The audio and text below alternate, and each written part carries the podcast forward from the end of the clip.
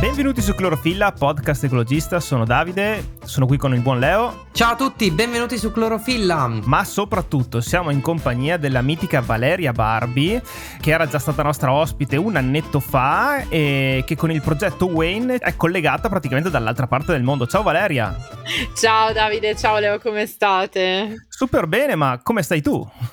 Ma dai, in questo momento direi bene, sono a 10 km dal confine tra Colombia e Ecuador. Wow, Beh, eh, facciamo un riassunto delle puntate precedenti. L'ultima eh. volta che abbiamo fatto una chiacchierata con Valeria, lei doveva ancora partire per questo viaggio che l'ha portata ad attraversare l'America, le due Americhe, partendo dall'Alaska, se non sbaglio, poi mi, mi, darà qualche informazione in più Valeria, però in questo momento si trova, sta scendendo e percorrendo tutto questo percorso incredibile e noi siamo così citati perché non vediamo l'ora di farci sentire raccontare tutte queste avventure che ha vissuto negli ultimi tempi. Quello che ho detto è corretto, Valeria? Sì, dici bene Leo, dici molto bene, nel senso che sono partita effettivamente un anno fa, eh, è stato il primo anniversario di Wayne We Are Nature Expedition proprio l'altro ieri, il 15 luglio. Sono, siamo anzi partiti perché in realtà sono in compagnia anche di Davide Agati, che è mio compagno nella vita e nel lavoro e fotografo della spedizione siamo partiti dal Canada, in realtà, da Halifax, abbiamo attraversato tutto il Canada, abbiamo raggiunto il mare Artico in Alaska e da lì abbiamo iniziato a scendere. Adesso ci troviamo appunto quasi in Ecuador, siamo già in Sud America. Ok, potremmo dire che una buona parte del vostro viaggio è già stata fatta, quindi avete già visto un sacco di cose. Beh, insomma, chi segue la vostra la pagina del vostro progetto su Instagram e sui social queste cose le sa già, altrimenti incoraggiamo assolutamente a seguire il progetto, dopo ripeteremo i social eh, in finale di puntata. Finora, se potessi condensare quello che hai visto e ciò a cui ti sei trovata davanti, eh, che cosa potresti dire? È stata un'esperienza di quelle che si fanno una volta nella vita, insomma, ma allora, guarda, è stato. Spero che non sia una volta nella vita, perché in realtà sto già pensando ad altre spedizioni o comunque altri progetti, però sicuramente eh, siamo un po' alla resa dei conti, nel senso che, appunto, come dicevo prima, un anno di spedizione, chiuso il Nord America, Nord e Centro America.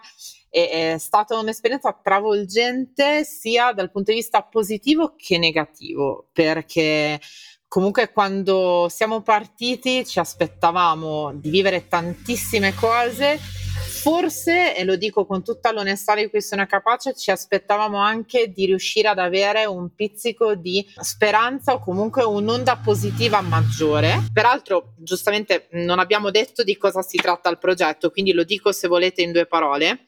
We Are Nature Expedition nasce come un progetto, una spedizione, un reportage giornalistico che ha come obiettivo quello di documentare l'impatto delle attività umane lungo la Panamericana, che è questa strada che collega l'Alaska all'Argentina.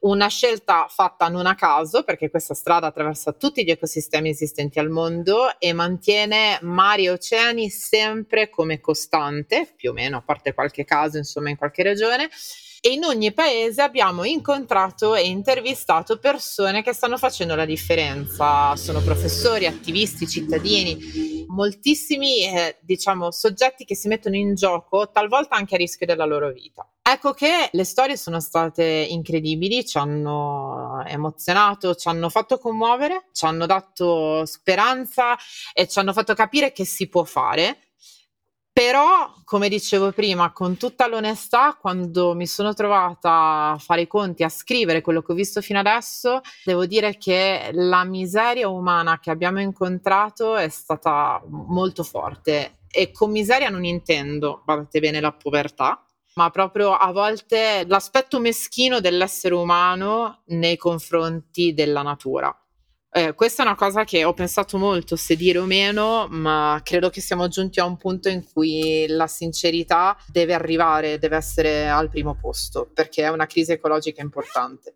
Tutti gli esperti con cui avete avuto a che fare quindi si spendono, giustamente il progetto tratta della conservazione della biodiversità, noi sì. l'ultima volta ci siamo rivolti a te anche come esperta del campo, visto che nella tua attività giornalistica ti occupi della conservazione della biodiversità. Ecco, parlando con gli esperti su tutta la Panamericana, questa miseria umana a cui fai riferimento, questa incapacità di riuscire a rispettare la natura, la combattono tutti i giorni, cioè loro sì. si misurano giornalmente con queste sfide enormi nelle quali si tratta di beh, ce lo racconterai tu stesso, ma di tenere un po' un equilibrio, un bilancio, visto che spesso si parla di persone disperate dall'altra parte.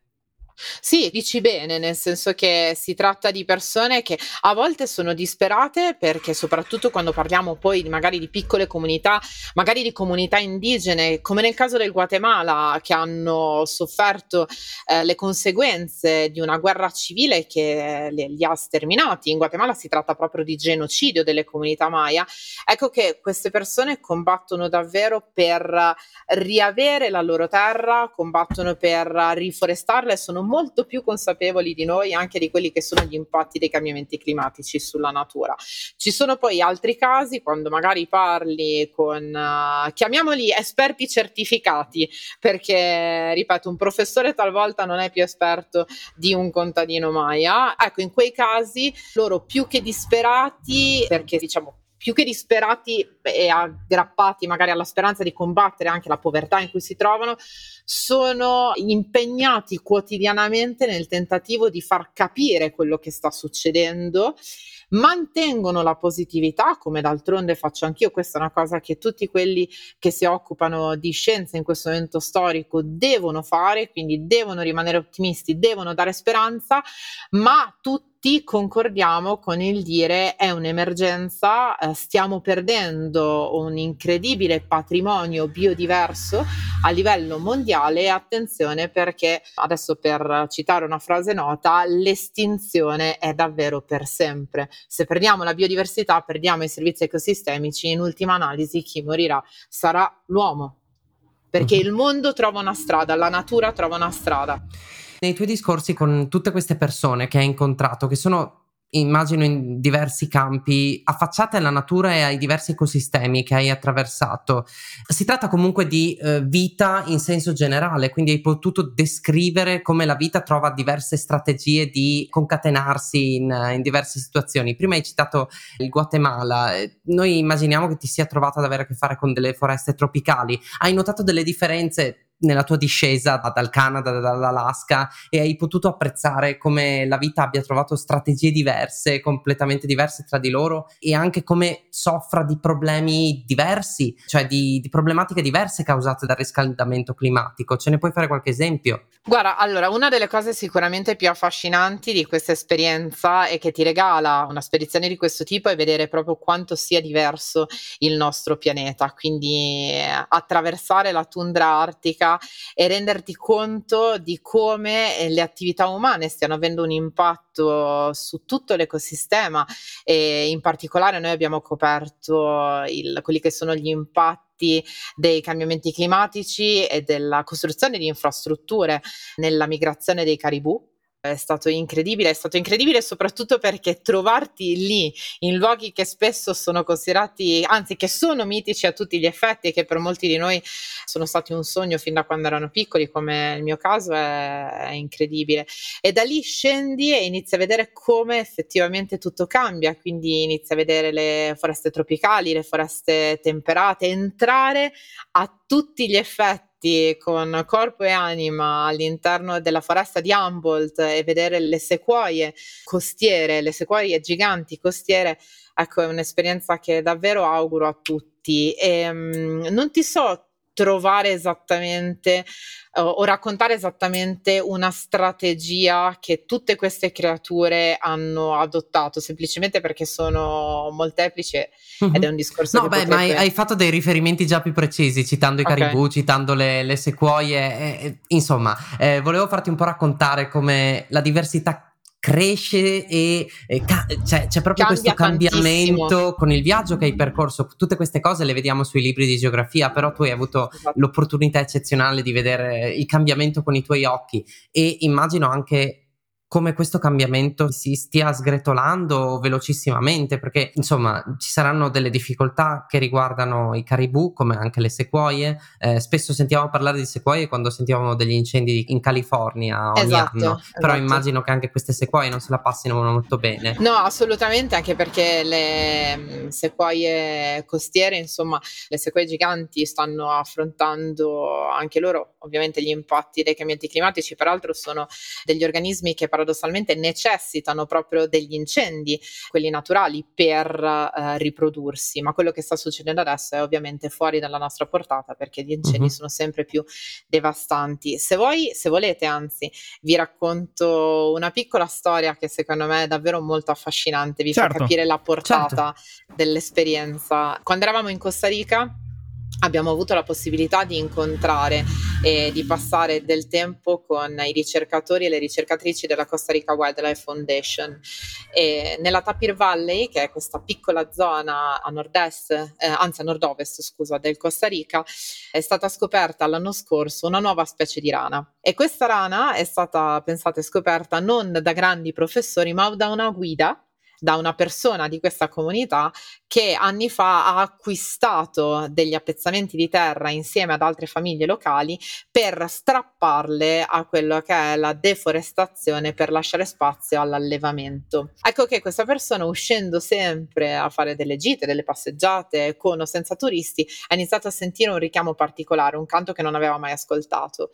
Giorno dopo giorno uh, lo ascoltava sempre più spesso finché è riuscito a capire da dove arrivava questo suono e ha scoperto questa nuova specie. Gli avevano dato tutti contro perché nessuno ci credeva, in tanti dicevano che era un esemplare giovane di una specie già conosciuta e invece lui ha contattato appunto i ricercatori della Costa Rica Wildlife Foundation, insieme l'hanno descritta, l'hanno catalogata e adesso il pianeta conosce anche Tlalocolia celeste, che è questa piccola rana arboricola e ci fa capire secondo me questa storia quanto ognuno di noi davvero può fare la differenza Citizen se science. guarda davvero, esatto, bravissimo se guardiamo davvero la natura possiamo scoprire delle cose incredibili, conosciamo ancora pochissime specie, ne abbiamo catalogate solo 8.9 milioni, ma ne esistono centinaia di milioni se non addirittura miliardi.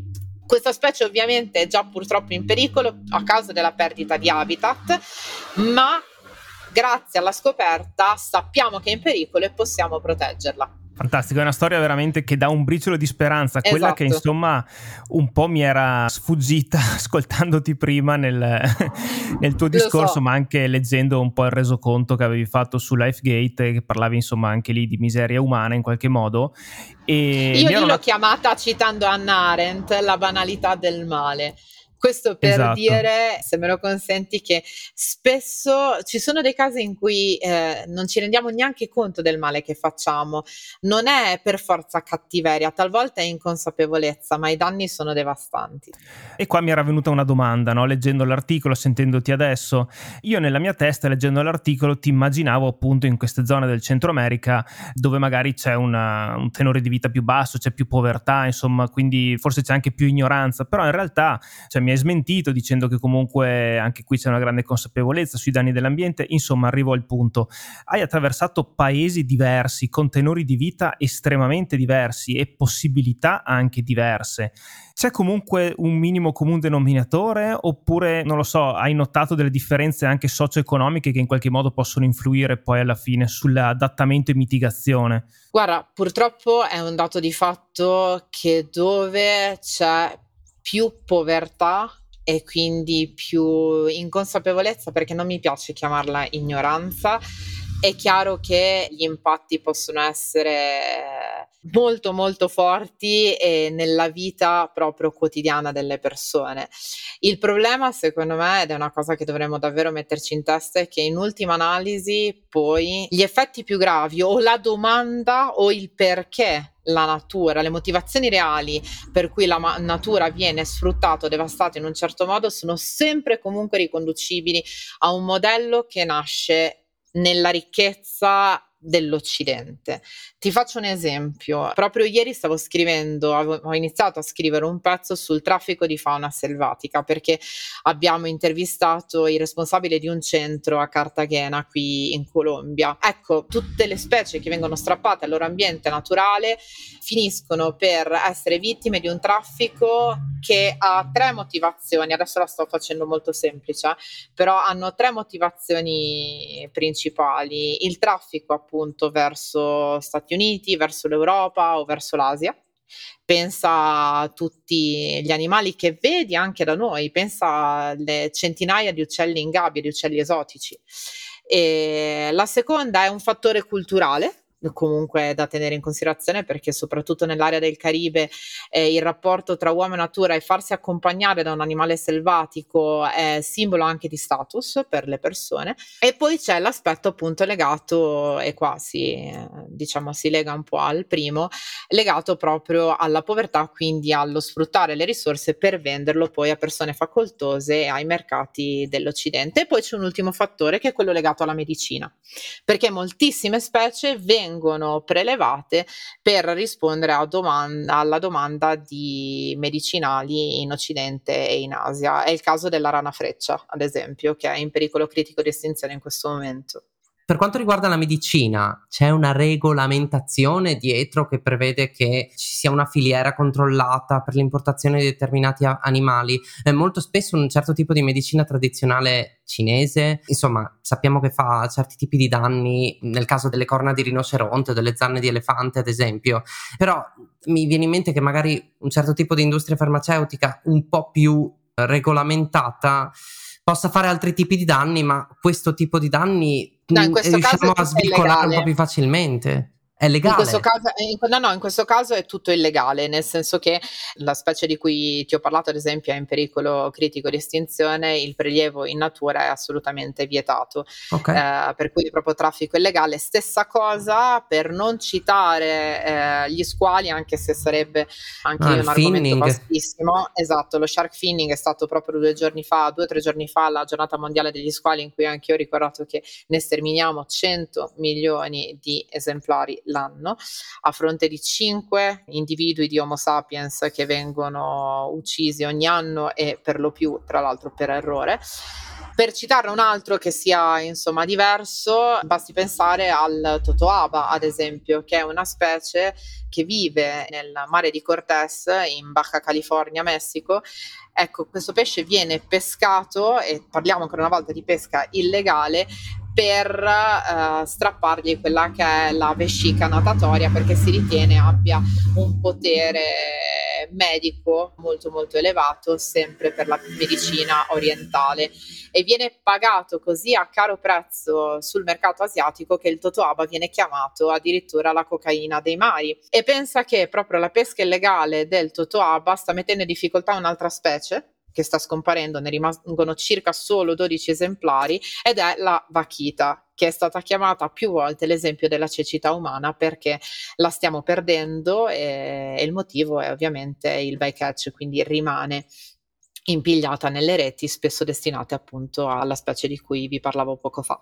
Questo ci dà modo anche di vedere la complessità che sta dietro, esatto. insomma, i collegamenti che stanno dietro le varie specie, come sterminare una specie per una vescica natatoria, insomma, in modo assolutamente miope e folle, visto che non, non ha ripercussioni dirette su, su, risvolti medici di qualche tipo, esatto. poi ha, ha conseguenze anche per altri animali che non sono direttamente interessati da questa pesca. E in ultima analisi, ricordiamolo sempre per l'uomo, perché pur non volendo parlare di squali, ci torniamo. Nel mare di Cortés sempre la scomparsa, si parla addirittura di collasso degli squali perché ne sono stati pescati troppi, perché in Messico, così come in altri paesi, la pesca della maggior parte di specie di squalo è legale.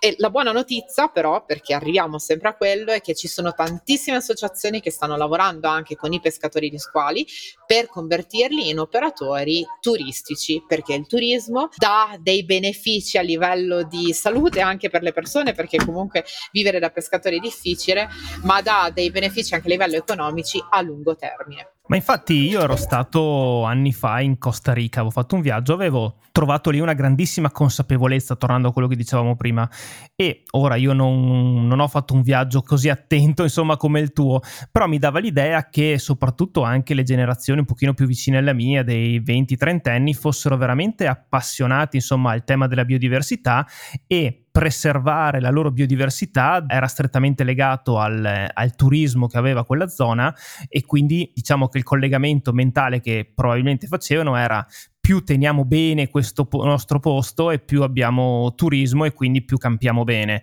Hai notato anche tu, insomma, questo, questo modo di pensare e dici che Guarda, possa essere esportabile? Un, hai citato un caso molto interessante che è quello del Costa Rica perché in realtà il turismo che sta vivendo e che sta incentivando il Costa Rica in questo momento per come l'abbiamo documentato e per le informazioni che abbiamo, è un turismo comunque estremamente di massa, per cui si è passati dalla volontà di difendere il proprio patrimonio biodiverso per avere anche un guadagno in termini di turismo al consegnarlo come una vera e propria merce al turismo di massa, che è una cosa che ti devo dire la verità non mi aspettavo e non ho apprezzato, non ho apprezzato moltissimo. Eh, devo dirti che il Costa Rica in questo momento è a tutti gli effetti un Luna Park della biodiversità, con esempi chiaramente anche in quel caso eccezionali, perché non facciamo di tutta l'erba un fascio, c'è la Costa Rica Wildlife Foundation che ho citato prima, OSA Conservation, ci sono tantissime associazioni piccoli o grandi che davvero lavorano per la conservazione, ma il governo non sta assolutamente incentivando questo tipo di lavoro ma al contrario un turismo di massa che ha appunto degli effetti devastanti. Lo stesso presidente, per farvi un esempio, e di questo sì. abbiamo chiacchierato a lungo con alcuni ricercatori, durante una conferenza l'anno scorso, che non vorrei ricordarmi male, ma potrebbe essere stato il World Economic Forum, ha chiamato, diciamo, all'appello turisti da tutto il mondo affinché si recassero in Costa Rica ad abbracciare i bradipi. Ecco, un segnale di questo tipo da parte di un presidente che sdogana quello che è il contatto tra uomo e fauna selvatica è una delle cose più sbagliate che si possano fare, più sciocche, ecco, per non usare altri termini. Diciamo sciocchi va. Esatto, siamo delicati. Però eh, c'è tantissima consapevolezza però in tutti i paesi sempre di più su quanto sia importante lavorare per promuovere l'educazione dei bambini. Ecco, piccoli e grandi progetti stanno nascendo in ogni situazione economica, sociale e culturale, dalla Baja California al Guatemala, Costa Rica ancora una volta, Nicaragua, Colombia, Stati Uniti. Insomma, davvero si sta capendo sempre di più e si sta investendo in quelle che sono le nuove generazioni, che in effetti sono il futuro. Adesso cadiamo sulle parole scontate, però è una realtà. Beh dai, meno male ci hai dato quest'ultimo soffio di speranza, insomma, per lasciarci un pochino con il lieto fine. Ma assolutamente, eh... la speranza c'è ancora, c'è ancora, però non deve diventare un paraocchi, nel senso che possiamo continuare a dire c'è speranza, ma c'è speranza se ci diamo da fare se viviamo Beh. di speranza non cambia niente. No, no, assolutamente no. Noi siamo qua per tirarci sulle maniche e siamo lieti che tu sei sul campo e te le sei già tirate eh, su in questa avventura, in questa spedizione e in quelle che verranno, perché insomma ce ne saranno altre dopo. Senti, quali sono le prossime tappe?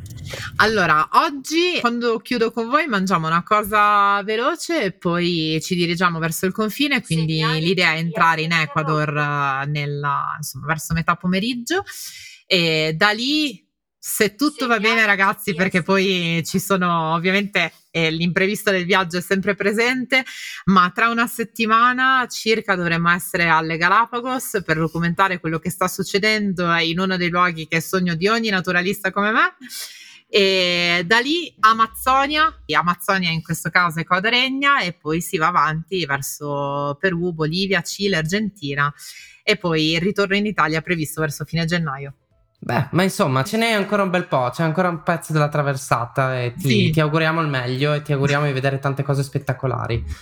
grazie, grazie ragazzi. Poi noi ci vediamo anche, anche in presenza per un clorofilla live in person quando... Ma quando sicuramente, sarebbe guarda, fighissimo, sarebbe fighissimo. Sicuramente.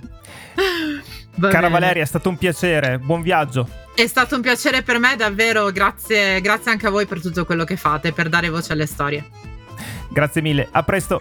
Ciao, ciao Valeria, buon viaggio. Ciao ciao ciao. Grazie, ragazzi, ciao. ciao.